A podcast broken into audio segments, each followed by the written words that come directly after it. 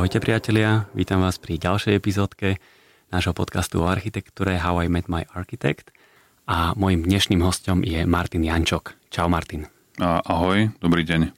Ja som strašne rád, že to takto dobre vyšlo s načasovaním, pretože zhruba dva týždne dozadu sme tu mali vyhlasovanie e, ceny Cezar, čo je cena za architektúru a je to sprevádzané vždy gala večerom, ktorý chodí na RTVS a Martin Jančok so svojím ateliérom Plural získal za Vilu Bôrik túto cenu Cezara v kategórii rodinné domy.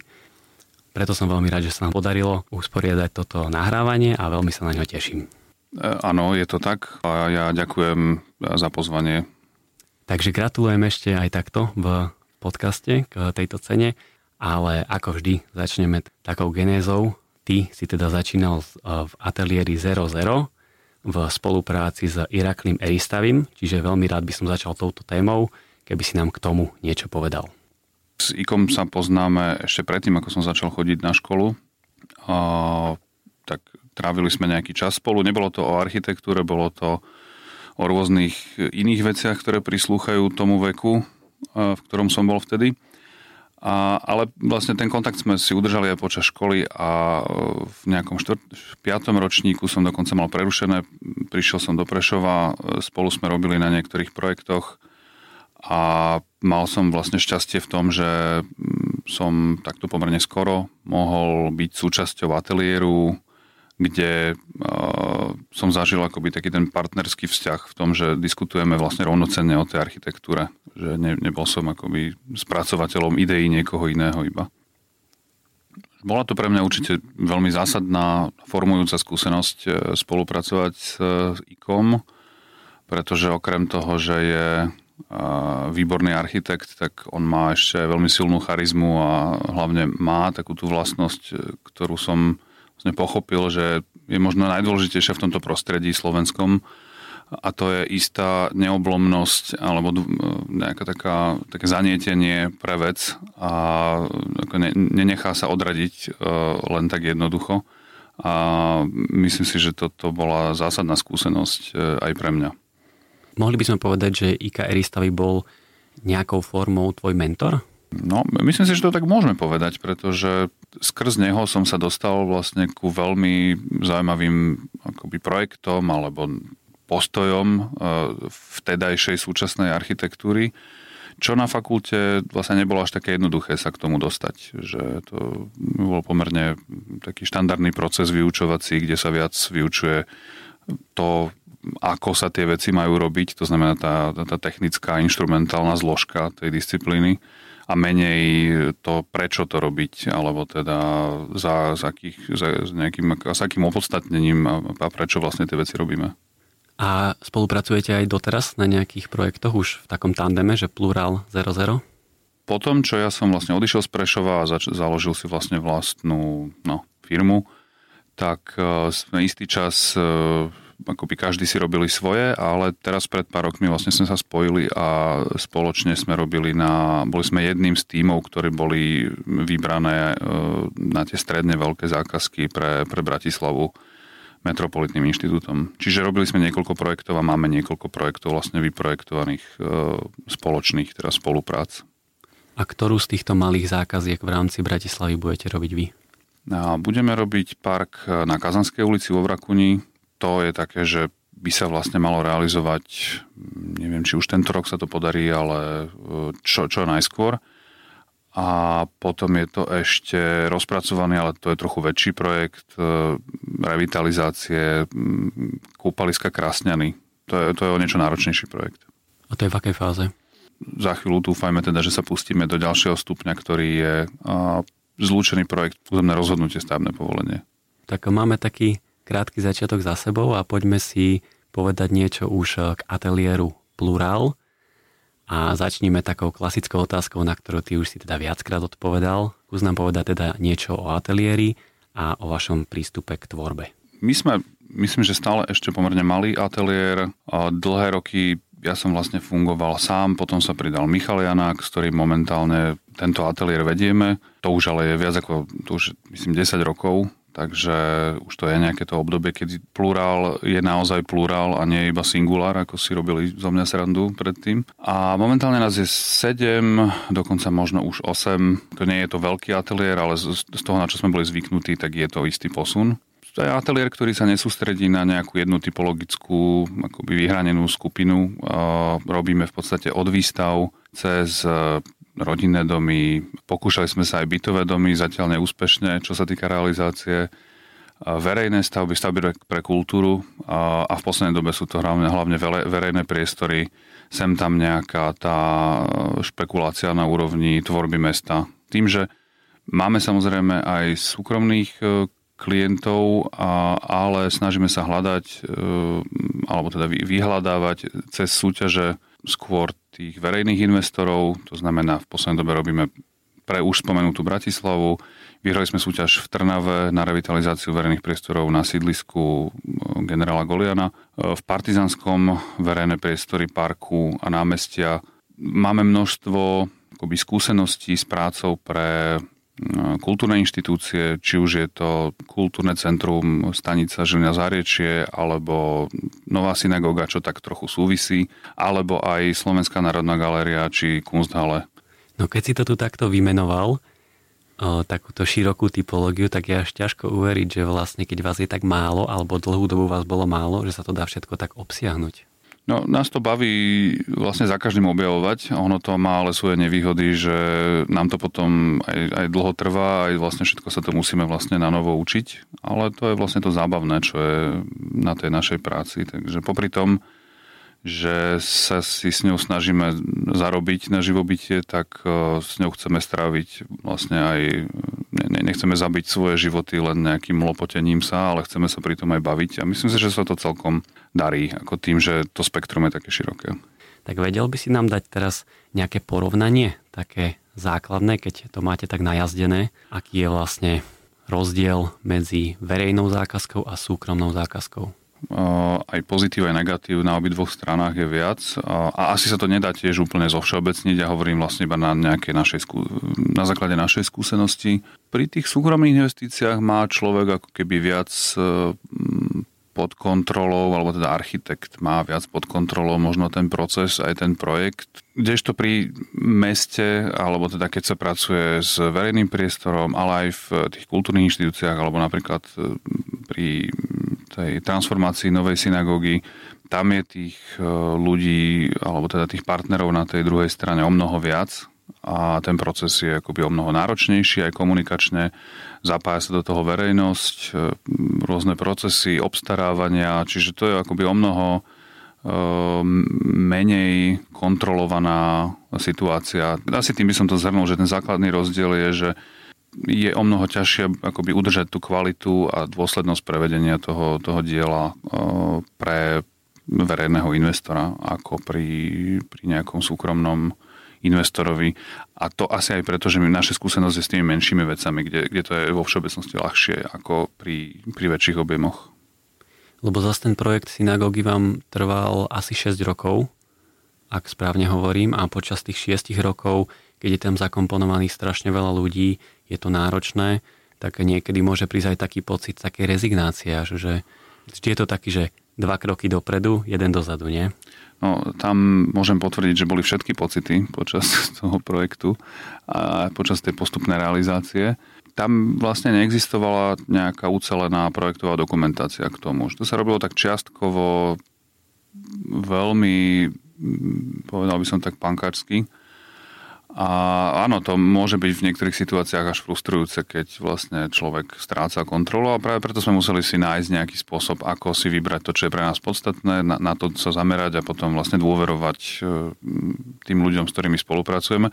A to sa nakoniec ukázalo ako veľmi akoby zaujímavá metóda práce. Nie len zaujímavá, jednak, že nám to zachránilo životy, lebo keď sme sa do nekonečna stresovali, ako nemáme veci pod kontrolou, tak e, to vlastne si odnesie naše zdravie ale ja si myslím, že to v konečnom dôsledku bolo dokonca prínosné, že ak sú tí ďalší aktéry vlastne majú našu dôveru, sú to kvalitní spolupracovníci, tak e, dnes už vieme, že sa na nich vieme vlastne plne spolahnúť a že obohatia vlastne ten projekt nie, možno aj nad rámec toho, čo si vieme predstaviť my. Tá disciplína je ako čím ďalej tým viac komplexnejšia a, a náročnejšia po tej technickej stránke a keď si človek podľa mňa to všetko akoby zoberie na vlast na tie svoje plecia a snaží sa to vlastne sám obsiahnuť, to môže byť proste zničujúce. Lebo ja si pamätám, že raz som bol na prednáške 00, ešte na fakulte architektúry a dizajnu, ešte keď som bol študent a presne tam Irakli hovoril, že ten kultúrpark v Košiciach, že tomu zobralo asi 15 rokov života tak pocitovo. Úplne na mňa pôsobil práve, že až taký, že ty stále vidíš ten cieľ, vieš, že ten výsledok môže byť skvelý a že bude slúžiť verejnosti a to je to, s čím do čoho aj ideš, s, tým do, s týmto do toho aj ideš, ale tak ťa to vyšťaví, ten proces, že na konci už namiesto tej takej radosti z toho celého, už si iba tak odfúkneš a už si rád, že už je koniec vlastne. No, uh, áno, to ja si to pamätám, keď, keď na toto obdobie, aj keď som sa s Ikom stretol a rozprávali sme sa o tom, že to bolo extrémne náročné. Mm, je, je, to, je to tak. Mm, pravdu povediac, ja to mám skoro pri každom projekte, v ktorom som akoby plne angažovaný, že, že v, tom, v tej úplne záverečnej fáze už človek akoby stráca ten odstup a už, už nevládze a tiež už chce mať vlastne pokoj. Málo kedy sa stane, že, že to ide tak hladko, že si to človek užíva celý čas ale väčšinou to býva, a myslím si, že hlavne toto bola situácia skôr v minulosti. V poslednej dobe to už je asi lepšie. Myslím, že aj ja už som asi schopný skôr sa nejakým spôsobom kontrolovať a nenechať sa zomlieť vlastne tou, e, tou realitou okolo toho a, a nerobiť si možno z, každého de, z každej drobnosti vlastne takú ťažkú hlavu a skôr sa snažiť to využiť nejakým spôsobom, otočiť to vo svoj, vo svoj prospech. Veď teraz, keď sa pozrieš práve na tú synagógu konkrétne, ako vlastne teraz funguje tým svojim životom, že naozaj to funguje ako to kultúrne centrum, tak asi je to dobrý pocit, nie? Že stalo to za to. Áno, ja si to teraz, ja som strašne rád, že sme mali túto, túto možnosť byť toho súčasťou. Asi to bol projekt, ktorý nás najviac vyformoval vlastne do, do, do podoby, v akej dnes fungujeme, aké veci, ako, ako sme názorovo vyprofilovaní, aj aké metódy vlastne práce používame. Strašne veľa sme sa na tom vlastne naučili a má to aj odozvu.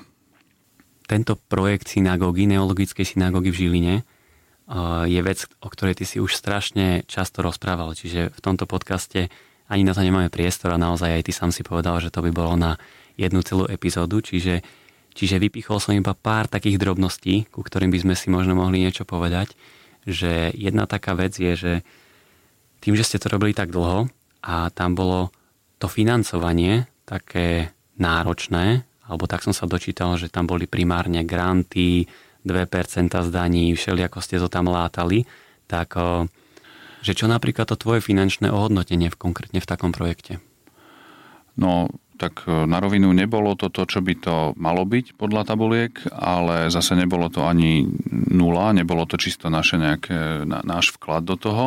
A pritom ja som vlastne do toho vstupoval s tým, že vedel som, že, že budem znášať veľkú časť vlastne tých, tých nákladov na, na, na tú projekciu. Ale keďže vlastne celé to bolo tak akoby vyskladané a, aj jednotlivé časti projektu sa vlastne outsourcovali trochu, tak to nemalo až taký ťažký dopad ako keby na náš, na náš ateliér, že nedá sa povedať, že sme to nejak akože museli sanovať z iných projektov. Proste dalo sa to nejakým spôsobom vyriešiť. My sme sa o tomto s Marekom bavili, ja, ja som s tým bol úplne stotožnený akoby od začiatku. Nedávno, alebo teda pred nejakým časom Marek robil nejaký rozhovor v, už, už neviem, kde to bolo, ale spomínal práve, že ak je jedna vec, ktorú by zmenil na tom projekte, tak to je, že by vlastne viac sa sústredil na to, aby e, tí aktéry toho projektu a tej prípravy boli akoby adekvátnejšie ohodnotení. A, a tým myslím si, že myslel aj nás tak trochu. No a vlastne minulý rok, v roku 2021, tam vzniklo e, v tej synagóge vzniklo dielo od Juraja Gábora Completing the Sphere. Tak e, pre tých, ktorí nevedia, ako toto dielo vyzerá, tak si ho teraz kľudne dajte do vyhľadávača a čo ty hovoríš práve na tento počin v tomto centrálnom priestore? No, my sme boli nadšení, keď sme videli, že sa to chystá, lebo to tiež bol proces, ktorý vznikal nejaký čas a až po vlastne tú realizáciu eh, tej, eh, dokončenej gule, alebo teda tie odpovede na tú kupolu v synagóge. A z nášho pohľadu je to vlastne to, čo sme vždy my chceli, aby niekto pokračoval v, v tom uvažovaní nad tým priestorom synagógy, tak ako sme vlastne my sme skúšali rôzne typy architektúry, ktorá by bola vložená v tom priestore a pomohla by nejakým spôsobom tomu novému obsahu, aby tam bol ukotvený, lebo je veľmi ťažké v tom priestore synagógy vystup, vystavovať niečo. Je to kvôli dimenziám, kvôli vlastne tomu akože tej, tej artikulácii toho priestoru sa tam nedá vystavovať úplne všetko. Čiže vždy je potrebná nejaká architektúra e, výstavy. Súčasne sme však zistili, že e, nemôžeme tam urobiť nič permanentné, lebo to by sa zase ako veľmi rýchlo v priebehu roka, dvoch e, vyčerpalo, že my sme vkladali rôzne také akoby boxy alebo nejaké akože galéria vložená do tej synagógy a podobné veci ale to tiež akoby sa zdalo byť, že, že to nebude fungovať dlhodobo. A nakoniec sme dospeli k tomu, že, že my vlastne to finálne architektonické riešenie bolo veľmi jednoduché, eh, že sa rozdelila sa vlastne v interiéri tá synagóga len farebne, pričom horná časť sa zreštaurovala v tej pôvodnej farebnosti Berensovej, aby bolo možné odprezentovať aj tú synagógu a spodná polovica, alebo tá spodná časť sa uzavrela do takého neutrálneho bieleho náteru, ktorý mal byť akoby pozadím pre ten nový program. No a predpokladali sme, alebo teda tak sme dúfali, že e, tá architektúra výstav sa bude nejak sezónne meniť, že niekto príde a nainštaluje tam vlastne nejakú stenu alebo nejaký taký priestorový prvok, ktorý zadefinuje ten priestor na nejaké obdobie a potom bude v rámci tohto kurátorského cyklu niekoľko výstav alebo nejaký program, ktorý na to bude nejakým spôsobom reagovať. Lebo nechceli sme zase robiť, že nová architektúra pre každú výstavu, lebo to je strašne náročné ekonomické pre tú inštitúciu. Čiže vymýšľali sme niečo na, také ako keby napomedzi trvalosti a dočasnosti. Čiže je to taká nejaká zvláštna vec, ktorá je tam nie navždy, No a v tomto vlastne Juraj Gábor, keď tam dorobil tú kupolu, tak e, vlastne zhmotnil e, tie naše predstavy a no, my sme boli nadšení, keď sme to videli. A, a, a toto je tak seba vysvetľujúce, že dokončiť tú kupolu je niečo, čo človek hneď odčíta v tom priestore, čiže preto je to pochopiteľné v podstate okamžite. Mhm. Lebo vy ste často spájani aj s tým, že keď sa hovorí o ateliéri Plurál, Takže vy ste takí, takí hlbaví architekti, ak to mám tak nazvať, že vy keď robíte nejaký projekt, kľudne rodinný dom, alebo aj väčšia mierka, takže hľadáte koncepty, ideje, čo je samozrejme úplne v poriadku. Ale mám tu pripravenú takú jednu otázku, že, že skús možno povedať, že čo podľa teba je a čo nie je architektonický koncept.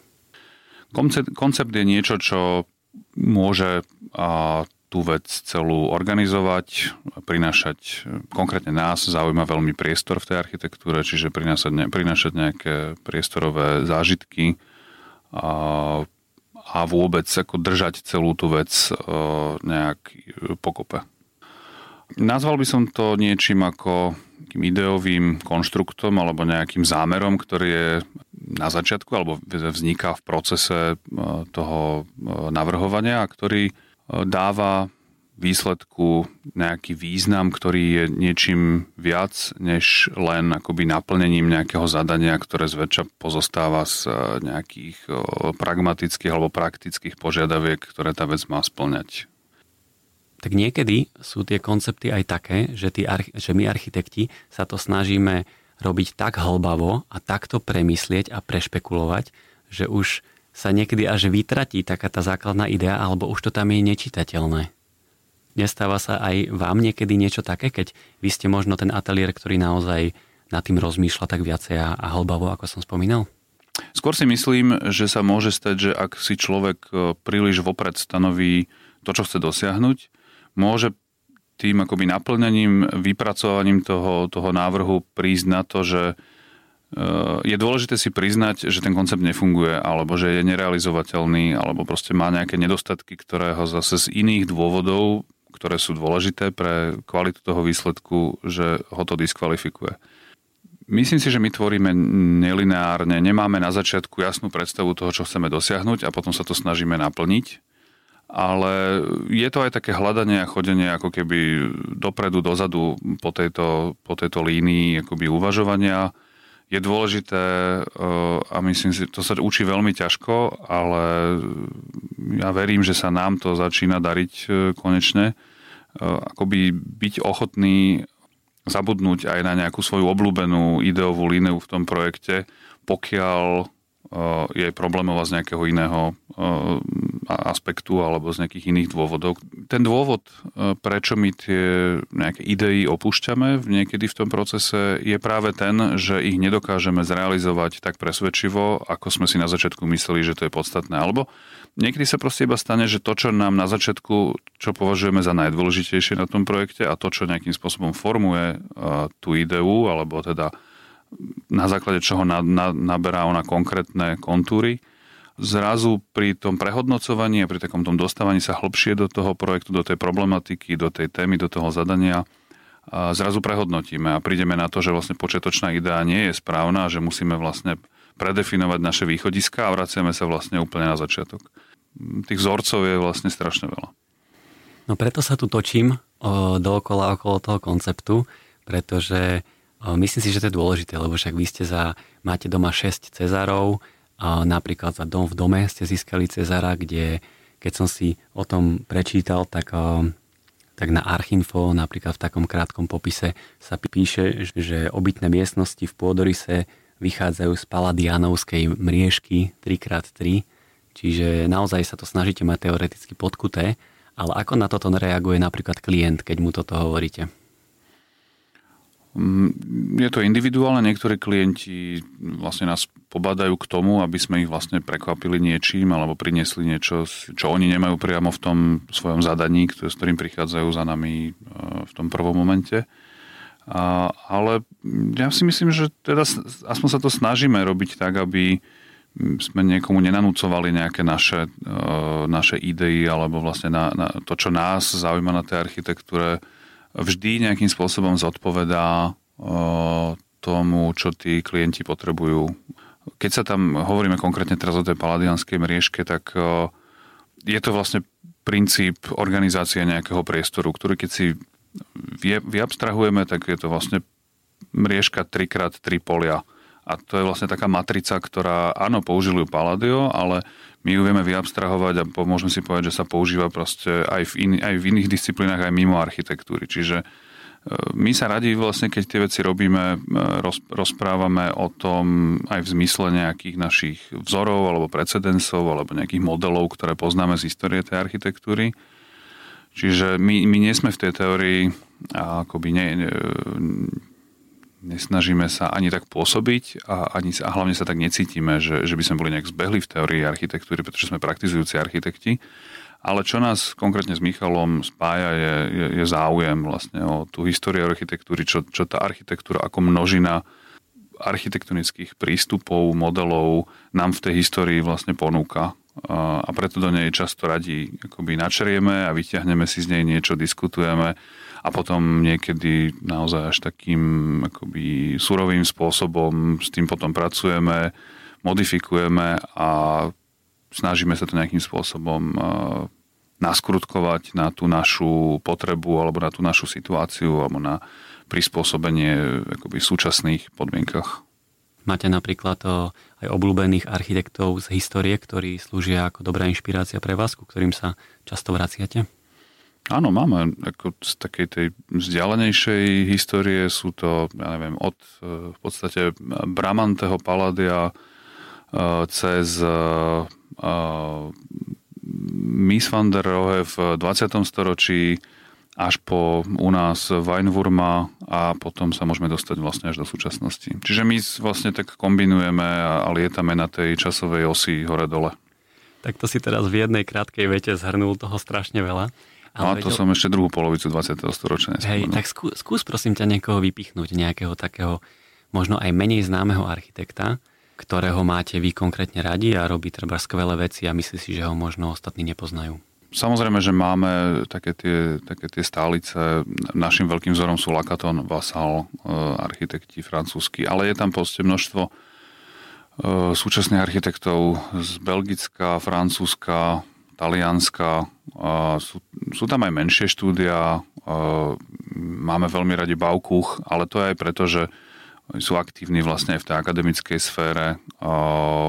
Veľa toho nestávajú, to je pravda, ale napríklad Pier Paolo Tamburelli teraz vydal veľmi zaujímavú knižku o Bramantem, ktorá sa volá On Bramante. Na tej knihy konkrétne ja mám vlastne strašne málo času teraz, že robota, popri tom dieťa a potom už ostáva veľmi málo času na nejaké čítanie si po večeroch. Ale sem tam sa podarí. Čo možno viac, alebo teda čo to nejakým spôsobom doplňa je proste sledovanie, čo sa deje okolo nás nielen v architektúre, ale aj v iných oblastiach. Sledujeme výtvarné umenie, obidva s Michalom máme radi a dohľadávame si hudbu, či už súčasnú, alebo tiež minulú.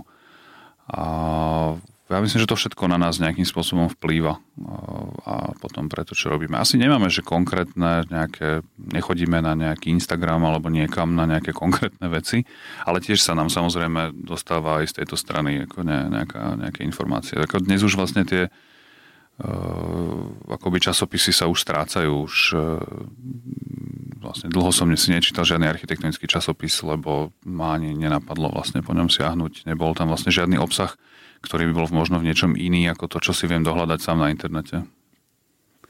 A keď niečo navrhujete, tak e, overujete si vaše koncepty aj na fyzických 3D modeloch? Robíme fyzické modely, robíme aj 3D modely ako virtuálne.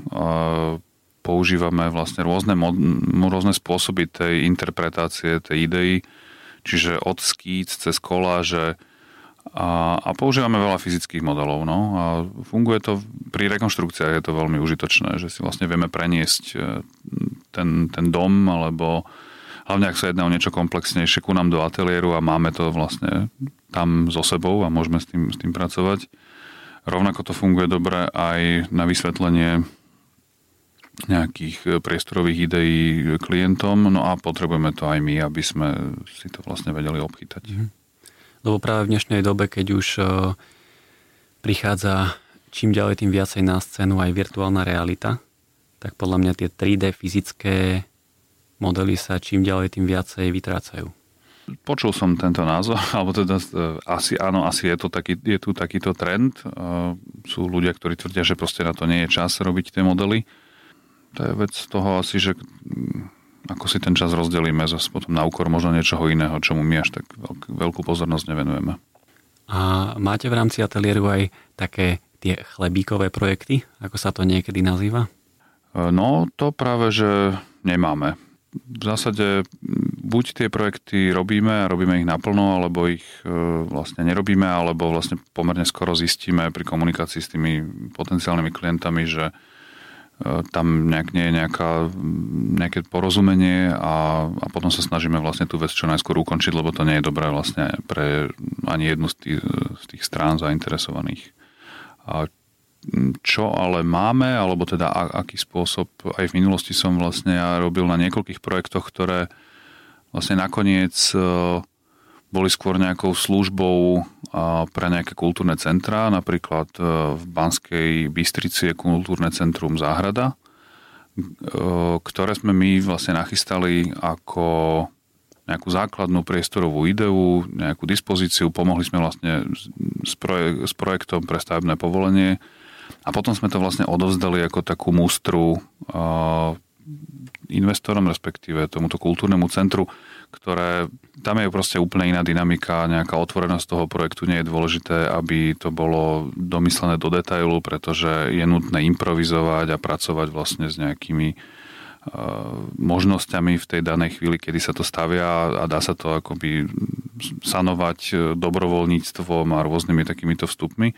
Čiže my sme odozdali projekt a potom sme sa vlastne boli pozrieť až na hotovú vec, bez toho, aby sme mali potrebu sa vlastne do toho vtláčať aj v tej realizácii alebo v tých, tých ďalších stupňoch. A ja som vlastne bol vždy príjemne prekvapený vlastne, ako sa to potom interpretovalo a akým spôsobom sa to potom pretavilo do tej finálnej podoby. Tak máte to dosť náročné asi, lebo keď hovorí, že nemáte tie chlebíkové projekty, ktoré často zabezpečujú aj chod toho ateliéru, aby práve ten ateliér sa mohol venovať aj takým tým pekným projektom, keď to tak nazvem a vy máte len tie pekné projekty, tak tie pekné projekty často trvajú dlho. To je ten problém pekných projektov. No my zatiaľ nevieme, či všetky tie projekty budú pekné, to je prvá vec. Ale vstupujeme do toho s tým, že ideme do toho teda naplno a Uvidíme teda, ako to, ako to dopadne. Bol to problém hlavne v tých predchádzajúcich rokoch, keď sme nemali veľa projektov, keď e, dlhé obdobie sa nepodarilo vyhrať ani nejakú súťaž, boli sme v ateliéri dvaja, traja, ako bolo to náročné obdobie, kedy aj finančne to nebolo úplne ideálne a tam potom človek musí sanovať z iných, e, inými spôsobami. Učením na škole sa dá niečo čiastočne, potom sa dá niečo, ja neviem... Lebo niektoré projekty sa napríklad naštartujú, ale potom v procese aj úplne zhasnú aj z rôznych dôvodov, úplne treba z logických. Tak keby sa teraz možno trošku zamyslel, tak možno z desiatich projektov, keď si dáme takúto mierku, Koľko projektov takto zhasne v procese?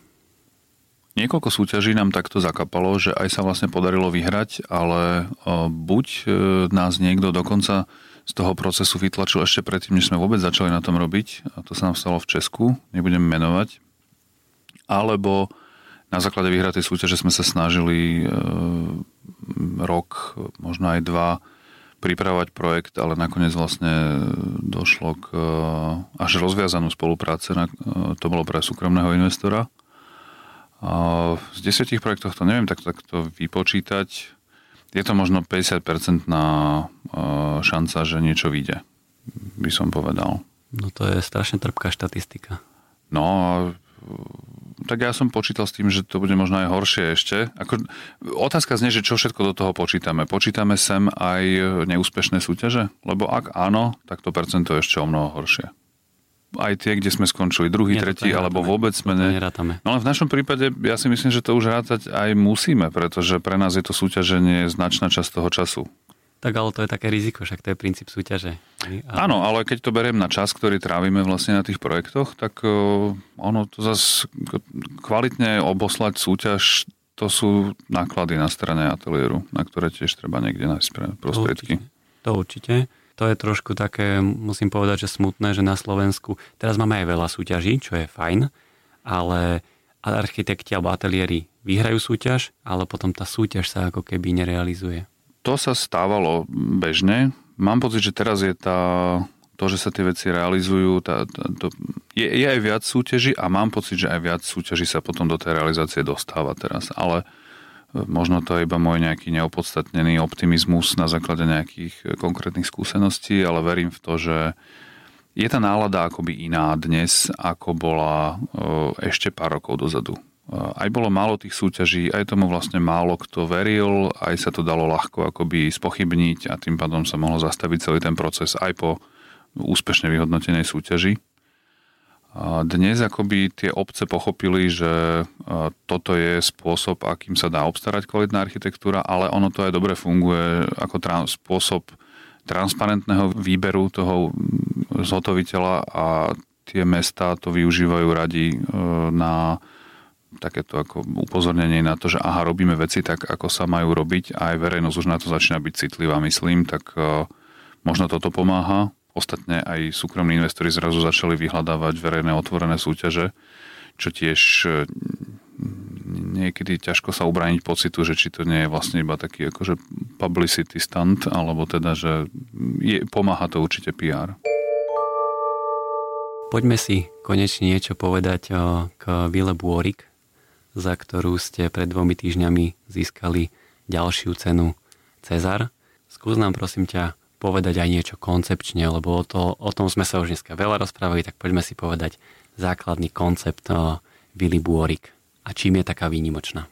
Uh, no tak tento dom je uh, situovaný v takej zástavbe v rodinnej, zástavbe rodinných domov v Žiline, nedaleko centra Zdá sa, že to je veľmi obľúbené miesto v Žiline na bývanie a, a stiahujú sa tam aj zámožnejší e, obyvateľia, ktorí potom tam majú tie svoje veľké domy zaberajúce vlastne väčšinu toho pozemku a tak vlastne konzumujú tam ten priestor a aj takú veľmi zaujímavú záhradnú krajinu, ktorá sa za tými domami nachádza. Lebo tie záhrady všetky, to bola jedna z vlastne z najzaujímavejších vecí, keď sme tam na to miesto prišli, že keď sme vošli do, prišli, obišli sme ten dom a vošli sme do záhrady, tak sme to vnímali ako jednu nejakú kontinuálnu krajinu, kde tie pletivové ľahké ploty vlastne boli pomerne nenápadné a človek videl akoby do záhrady svojho suseda a bolo také veľmi uh, aj intimné, ale aj veľmi vlastne príjemné a, človek necíti tú pomerne skromnú rozlohu toho, toho pozemku až tak. No a my sme sa práve preto, aby sme to zase takýmto spôsobom neobsadili celé, e, rozhodli ten nový dom z časti, z jednej tretiny zakopať pod zem. Čiže namiesto toho, aby sme ho rozťahli v tej záhrade, tak sme ho organizovali vertikálne na tri podlažia, z čoho jedno je podzemov aj presvetlené takým atriom alebo pátiom, cez ktoré sa tam dostáva svetlo. To je akoby taký ten prvý nejaký prvý princíp tohoto domu a druhý je, že my sme prešli v tom navrhovaní viacerými variantami a ukázalo sa, že najlepšie investori reagujú na to, že má sa jednať o nejaký komplexný dom, ktorý ponúka viacero nejakých zážitkov, nejakých, nejakých situácií, a, a preto e, sme vlastne začali akoby hľadať, ako podržať určitú kompaktnosť tohoto alebo nejakú celistvosť tohoto domu a súčasne ponúknuť nejaké akoby zážitky priestorové v jednotlivých akoby situáciách. Tak e, on ten dom potom má také veci ako účelová fasáda alebo taká predsadená ocelová konštrukcia zo strany západnej, ktorá vytvára taký filter do ulice, ktorý vlastne chráni ich súkromie súčasne aj blokuje to západné svetlo mm, a trochu akoby ho odráža takouto ocelovou sieťkou. Na druhej strane má obrovské zasklenie do tej svojej záhrady na východnej strane, čiže ten dom je on je v zásade o, o, štyr, o štyroch stenách, to je pôdorys štvorca, pričom vždy dve protilahle sú buď úplne uzavreté alebo úplne otvorené. Čiže no to otvorenie je smere východ-západ čo mu hlavne na tom prízemí umožňuje e, akoby zachytiť rôzne svetelné situácie počas toho dňa. Že vlastne chytá aj ráno v kuchyni a v jedálni svetlo a rovnako aj ten istý priestor chytá aj západné svetlo zase z druhej strany. No a okrem teda už spomenutého e, toho ocelového prístavku alebo toho objektu, ktorý je z tej západnej strany zo strany ulice, má ešte vysunuté e, schodisko na južnej strane. Tým vysunutím sa zase umožnilo pracovať vlastne s každým podlažím inak dispozične, čiže prízemie je kompletne otvorené, je to jeden veľký priestor, a kdežto na druhom poschodí alebo na tom hornom podlaží je, sú zase izby v rohoch, medzi ktorými sú kúpeľne, čo je mimochodom taká ako zmenšená verzia nášho domu v dome, čiže sme si dovolili taký trošku akoby insiderský vtip alebo odkaz na nejaký jeden z našich predchádzajúcich projektov. A je to aj trochu dôkaz nášho narábania s, eh, s tými priestorovými schémami, že sa vlastne nehambíme tú vec tam na to naskrutkovať ako, ako jednu zložku niečoho, eh, v tomto prípade komplexnejšieho alebo náročnejšieho. No a ešte posledný element na tom dome je taký prístrešok, ktorý v podstate nie len, že vytvára krytie, alebo teda prekrýva to miesto, kde stojí auto pred domom, ale aj nejakým spôsobom upozorňuje na to, kde je ten vstup do toho domu a prekrýva tie vstupné dvere na severnej fasáde. Že mali ste nejakú veľkú diskusiu konkrétne ohľadom toho trojuholníkového prístrežku, lebo viem si predstaviť, že keď si to kreslíš v nejakom pohľade a keď to tak komponuješ, tak vtedy to môže byť také, že možno to ani není také lúbivé na prvú, ale už keď to vidíš v tej realite, tak to vidíš, že to tak zaujímavo funguje. No, ja si to vlastne celkom dobre pamätám, ako sme s Michalom, lebo keďže sme na tom robili dvaja, tak to boli také akoby, že skicovali sme si, modelovali a posúvali sme si vlastne tie veci a bolo to také, že chvíľu na tom robil niekto, potom sme sa o tom porozprávali spolu, potom zase ten druhý na tom niečo robil. Mňa to vtedy veľmi bavilo, ako bolo to také nezaťažené nejakými, nejakými problémami na, na, v úvode akoby toho navrhovania. A celkom si, pamätám si to ako, ako taký príjemný začiatok projektu.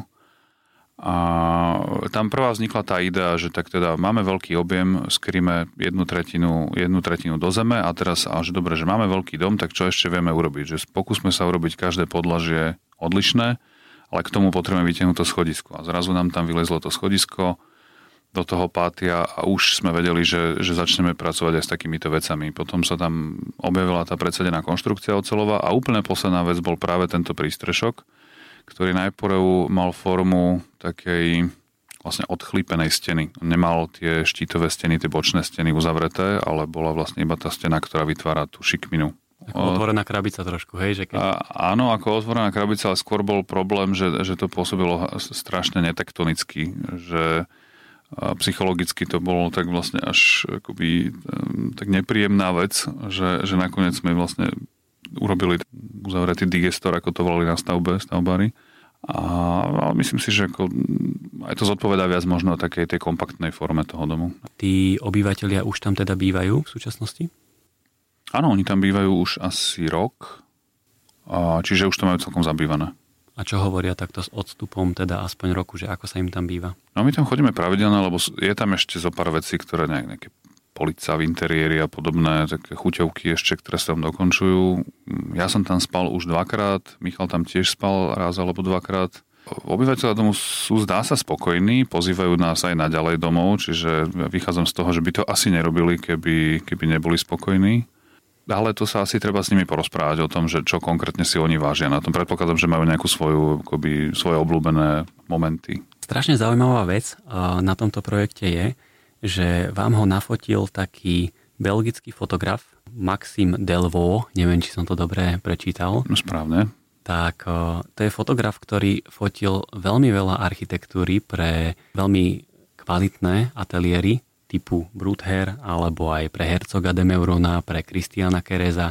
No mňa by strašne zaujímalo, že ako ste sa k tomuto fotografovi dostali.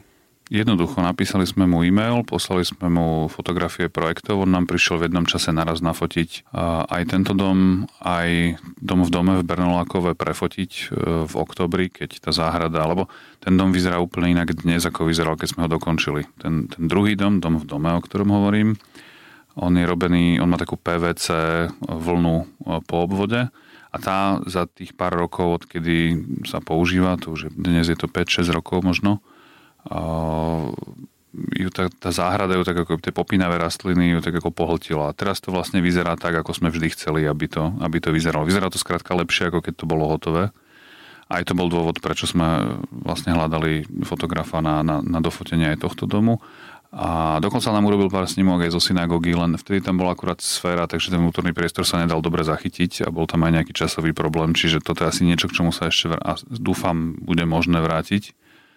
Čiže jednoducho poslali sme mu mail a on na to reagoval pozitívne. Prišiel a my sme vlastne s ním strávili 3 alebo 4 dní veľmi intenzívne fotením a bolo to veľmi príjemné, lebo jednak, že on sa pohybuje v tomto akože svete kvalitnej architektúry a, a mali sme vlastne čo, čo preberať. On je fotograf, architektúru síce neštudoval, ale sa pozná dlhodobo s architektami, tým pádom ako komunikuje, rozumie, vie zachytiť ten priestor, čo je podľa mňa extrémne ťažké. Na, Slovensku je veľmi ťažké zohnať e, kvalitného fotografa, ktorý chce, vie zachytiť e, dobre ten priestor. Je takýto fotograf, ktorý teda fotí fakt, že kopec aj svetovej architektúry finančne dostupný? Ono to je relatívne, že za, za to, že čo, čo si vlastne za to, za to kupuješ, tak... Lebo to ide z tvojho vrecka. No samozrejme, že to ide z nášho vrecka. V konečnom dôsledku si myslím, že tá cena nebola o mnoho vyššia, než to, za, za akých podmienok sa pracuje možno s fotografmi zo Slovenska alebo v Česka. Nebol tam nejaký akože dvojnásobný rozdiel alebo niečo podobné. Lebo teraz dám trošku takú paralelu práve k architektonickým súťažiam, že niekedy, keď robíš súťaž, povieš si, že idem cestou fotorealistických vizualizácií, a ktoré si dávaš teda outsourcovať, že ti, že ti to robia externí vizualizátori, mm. tak niekedy sa stane, že pomaly celý ten eh, budget, ktorý ty si dostal ako ak za vyzvanú súťaž, hm. tak ide pomaly na tie vizualizácie a tebe neostane takmer nič. Tak. Hej, no tie vizualizácie sú extrémne predražené, podľa mňa. V poslednej dobe sme začali využívať profesionálne renderovacie štúdia na, na to, aby sme mali akoby kvalitné... Hlavne pri niektorých súťažiach to používame kvôli tomu, že sme prišli na to, že, že skrz tie kola, že nedokážeme akoby ten projekt e, zobraziť hlavne možno tej, tej laickej časti poroty, že ešte vlastne pre architektov sú to zrozumiteľné veci, ktoré nejakým spôsobom abstrahujú vlastne tú ideu, ale mám pocit, že sa to ťažko číta niekomu, kto nie je zvyknutý na to. To vidíme tento trend, alebo teda aj, aj veľké štúdia, ktoré robia koláže, pri väčších súťažiach potom siahnu po nejakých profesionálnych vizualizáciách. Lebo urobiť tú koláž presne tak správne, aby si nestratil ten priestor, je podľa mňa veľmi ťažké. No, tá koláž nemá byť e, nejakým exaktným stvárnením toho, čo to bude, nejaký, akože simulovaním nejaké reality. Koláž má tú vlastnosť, že naopak v nej človek vie vyťahnuť tie veci, ktoré sú dôležité a potlačiť alebo úplne vynechať tie veci, ktoré nie sú až také dôležité v tom návrhu. V, v rendri je vlastne všetko dôležité, Dokonca by som povedal častejšie, že, že, že sú dôležité tie veci, ktoré nie sú ani architektúrou, to znamená množstvo vysmiatých ľudí, balóniky, všetky tie veci. Tá koláž je, tak samozrejme tiež sa dá robiť na množstvo spôsobov, ale my sme to používali na to, že v tom vieme poukázať na to, čo je pre nás dôležité. Ja mám v tomto rád napríklad Fala Atelier. Oni sú, toto je vyslovene ich taký vizuálny jazyk koláže a mám pocit, že im, oni to veľmi dobre vedia zachytiť, že stále tam ten priestor cítiš.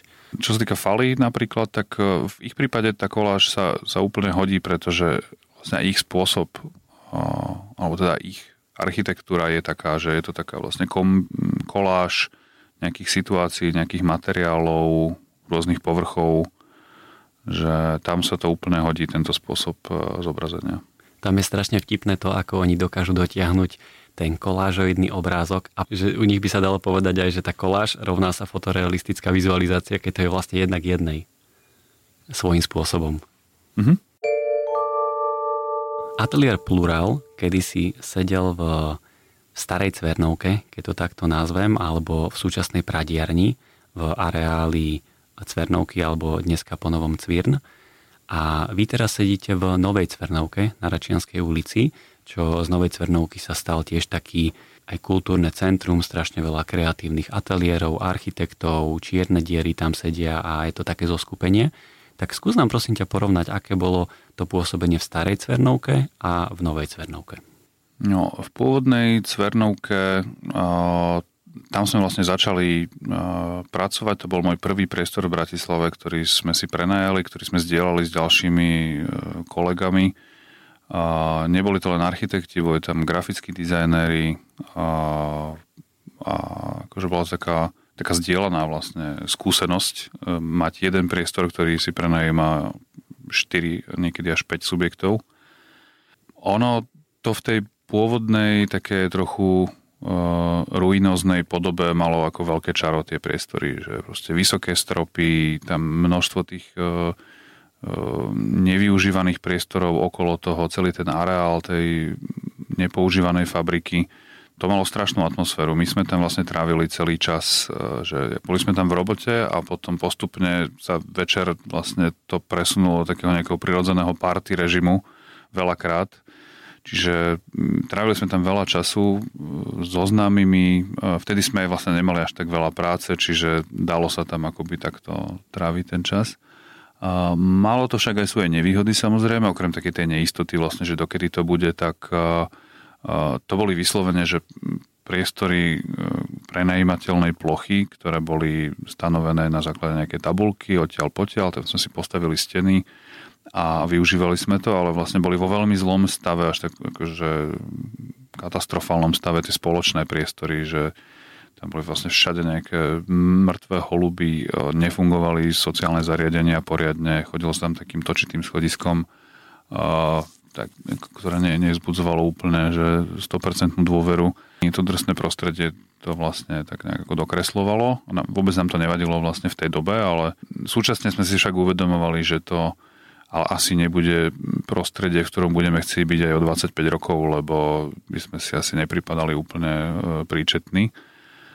Čiže potom ten moment tej trans, akoby toho presunu z tejto cvernovky do nového niečoho, taký organizovaný, lebo vlastne v momente, keď, sa, keď bolo oznámené, že, že končíme, že tam maj, nový majiteľ sa chystá prebudovať ten areál, tak tam vlastne vznikla taká iniciatíva, viac tá komunita sa nejak tak zomkla, zo pár ľudí sa toho chopilo, vlastne ten základ teraz tej, tej, tej organizácie novej cvernovky vlastne začal hľadať rôzne možnosti a a došlo vlastne k presunu celej tejto množstva tých ateliérov do nových, do nových priestorov.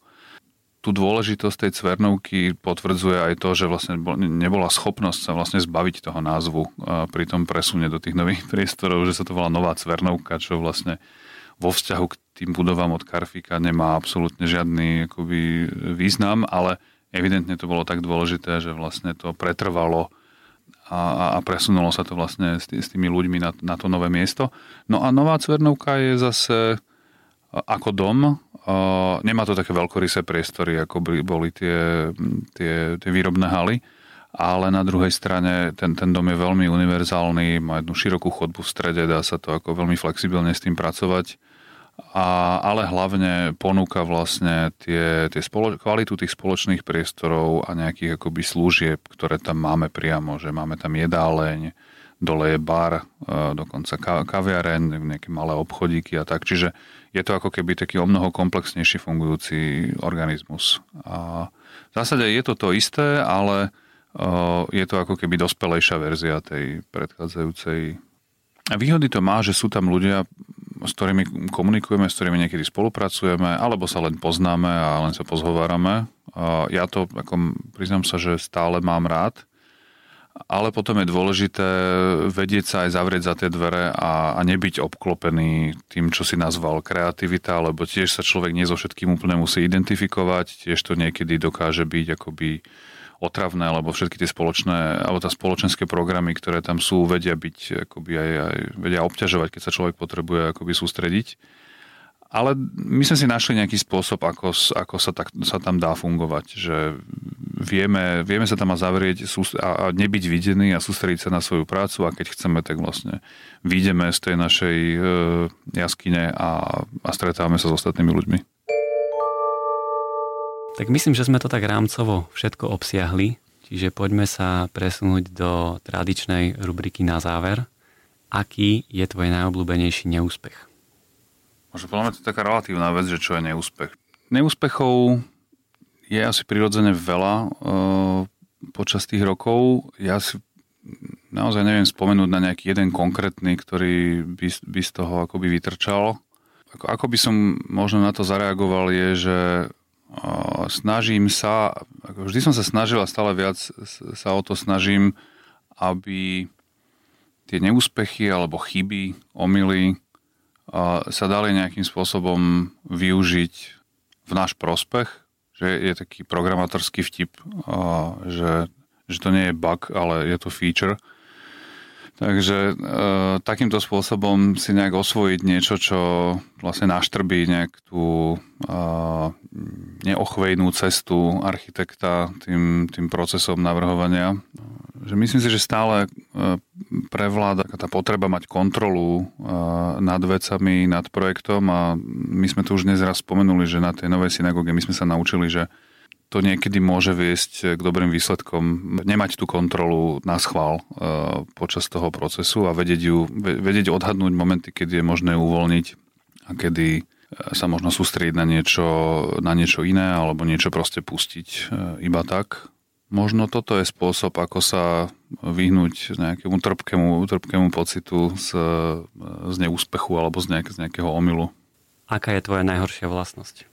Ja som strašný control freak, čo je na jednej strane aj akoby má za následok akoby takú tú dôslednosť v tých projektoch, ale súčasne je to veľmi asi aj stresujúce pre mojich e, kolegov, pretože čokoľvek robíme, tak veľakrát sa to prerába, veľakrát je tam vlastne nespokojnosť z mojej strany, aj keď to nie som úplne schopný, schopný sformulovať vlastne, že kde je ten problém. V tom procese to bude byť veľmi podľa mňa náročné pre ľudí, ktorí pracujú so mnou. A vieš aj vybuchnúť napríklad, keď si nespokojný, pretože ty vlastne vyzeráš taký rozvážny, stále taký na jednej vlne a že či vieš proste vybuchnúť. A myslím si, že tak často nevybuchujem. A skôr vybuchujem v situáciách, kedy mm, ma nikto nevidí, alebo, alebo doma, keď mi potom spadne niečo na zem a celý ten deň e, sa tam vlastne ek- exploduje v tom, v tom momente. Ale, ale asi viem vytvoriť takú akoby hustú atmosféru nejakého takého možno až nátlaku, alebo ne, netvrdím, že to je pasívna agresivita, ale ako tak hustá nejaká taká atmosféra môže byť. Tak uh, aká je tvoja najlepšia vlastnosť? To, to sa mi ťažšie asi určuje. nejaká vytrvalosť alebo dôslednosť v tých veciach. Asi v tomto som taký vlastne že dvojpólový, že buď to teda robím a robím to naplno, alebo to nerobím a nezaujíma ma to vôbec. Byt alebo dom? Byt. A ono to je asi súvisí s tým našim momentálnym fungovaním, ako doma, ako doma fungujeme. Neviem si predstaviť, že som sa mal starať o dom. Dom si predstavujem, že je asi najdostupnejší niekde vlastne vzdialenejší od centra, kdežto mne vyhovuje momentálne bývanie v centre, čiže preto ten byt. Ale netvrdím, že toto sa časom nezmení, lebo bývame momentálne vo veľmi malom byte, ktorý má len niečo málo cez 50 m štvorcových ale už nám je tam tesnotrom, čiže plánujeme ísť do väčšieho. Čiže je, je tu nejaký progres a kto vie, čo bude ďalší krok. Lebo práve keď navrhujete rodinné domy, ktoré majú výraznú priestorovú kvalitu, ktorú práve ten byt ponúknuť nevie, tak viem si predstaviť, že by si mohol mať tú víziu v tej hlave, že aj ty by si jedného dňa chcel bývať v nejakom takom domčeku. Nejakým spôsobom vlastne striktne rozdeľujem to, kde e, žijem, alebo to, to, kde tvoríme hlavne, že aj ateliér máme nie v nejakých extra zaujímavých priestoroch, práve naopak je to také prostredie, ktoré je vyslovene e, bez nejakých vnemov a je tam ako má človek priestor akoby robiť bez toho, aby bol, aby bol rušený. Ja si myslím, že tá architektúra by tam nás nemala obklopovať v tej chvíli, keď sa sústredíme na, na to, aby sme ju vlastne navrhli niekam inám. Aké je tvoje najobľúbenejšie jedlo? Mám rád vietnamskú kuchyňu, a thajskú a dosť veľa času v posledných rokoch sme vlastne strávili aj na výletmi na, na Balkán, čiže aj, aj balkánsku kuchyňu. A nemám asi niečo konkrétne. Toto sú moje obľúbené no, Kávenky alebo kakaové rezy? Uh, no to som práve si nekúpil som si jedno ani druhé, takže som neviem, neviem to teraz porovnať. Ale u nás v ateliéri sa rozprúdila taká diskusia a boli dva tábory uh, prirodzene. Myslím si, že vyhrali kávenky. Môžem sa spolo- ako odkázať na ateliér s týmto? Mm, to ti asi neuznám. To... Ale mám to tu pre teba pripravené, takže, takže ti to odovzdám, aby si to teda vyskúšal. Ja sa spolieham v tomto na ostatných a im dôverujem. Takže kávenky. No a teraz posledná otázka na záver. Ty dneska reprezentuješ v čiernom.